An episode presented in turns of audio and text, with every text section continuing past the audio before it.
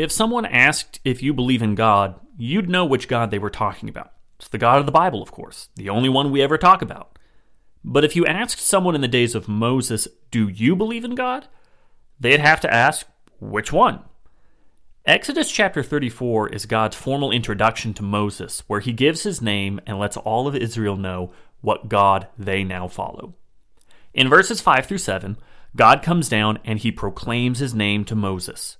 We read that the Lord descended in the cloud and stood with him there, and proclaimed the name of the Lord. The Lord passed before him and proclaimed, The Lord, the Lord, a God merciful and gracious, slow to anger and abounding in steadfast love and faithfulness keeping steadfast love for thousands, forgiving iniquity and transgression and sin, but who will by no means clear the guilty, visiting the iniquity of the fathers on the children and the children's children to the third and fourth generation. Now, this isn't like most introductions. God doesn't come down, shake Moses' hand, and say, Hi, Moses, my name is Yahweh. It comes with a lot more. First, let's talk about that actual name, Yahweh.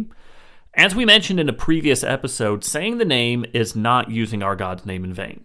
Our God did give us his name. He's referred to this name, Yahweh, over 6,000 times throughout Scripture and is found in the mouth of many of God's people in the Old Testament. We have permission to address our God by the name that he gave us, Yahweh.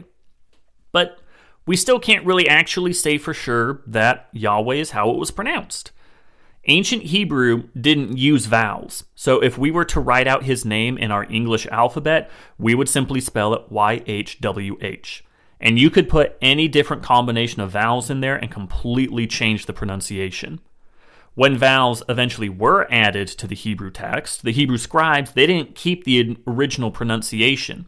They added some different vowels which eventually gave rise to the English form Jehovah. Now, most of us are actually confident in the form of Yahweh based on a whole bunch of linguistic data that we can't even begin to scratch the surface of here. But we also have to admit that there are other possibilities. It could be Yahweh, or it could be Yahoo, or Yahoo, even. But either way, our God introduces himself with much more than just his name. He also introduces his character. He introduces himself as merciful, gracious, slow to anger, abounding in steadfast love and faithfulness, forgiving, and just. God doesn't just want to be known by a collection of syllables, He wants to be identified by His character. God had told Moses in Exodus chapter 3 that He would show Moses who He was, and that these actions would be God's name. Well, God revealing His name comes right off the heels of the golden calf incident in chapter 32. Israel had shown themselves as disobedient, as rebellious, and quick to forget God. But God reveals his name as one as being gracious, as merciful, and forgiving. And he shows that in choosing to renew the covenant that they had broken in the subsequent verses. But what about this whole bit about visiting the iniquity of the fathers on the children to the third and fourth generation? That seems a little unfair to us. Why should children have to suffer for the sins of their father?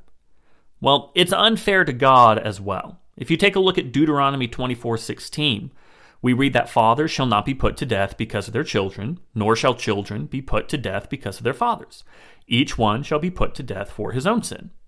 If you want to look at this concept even more in depth, I'd recommend that you read Ezekiel chapter 18.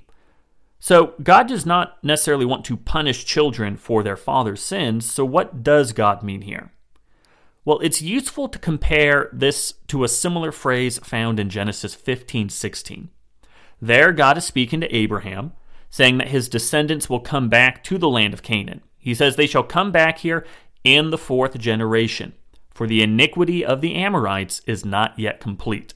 So we see fourth generation, we see iniquity, all sharing the same kind of vocabulary as Exodus 34. Well, the Amorites, they're sinful. But God is telling Abraham that he's going to give them until the fourth generation before he punishes them. They haven't yet deserved that punishment, and the future generations still needed time or at least a chance to repent. It's only because of the subsequent generation's sinfulness, their continuing in iniquity, that God destroyed them.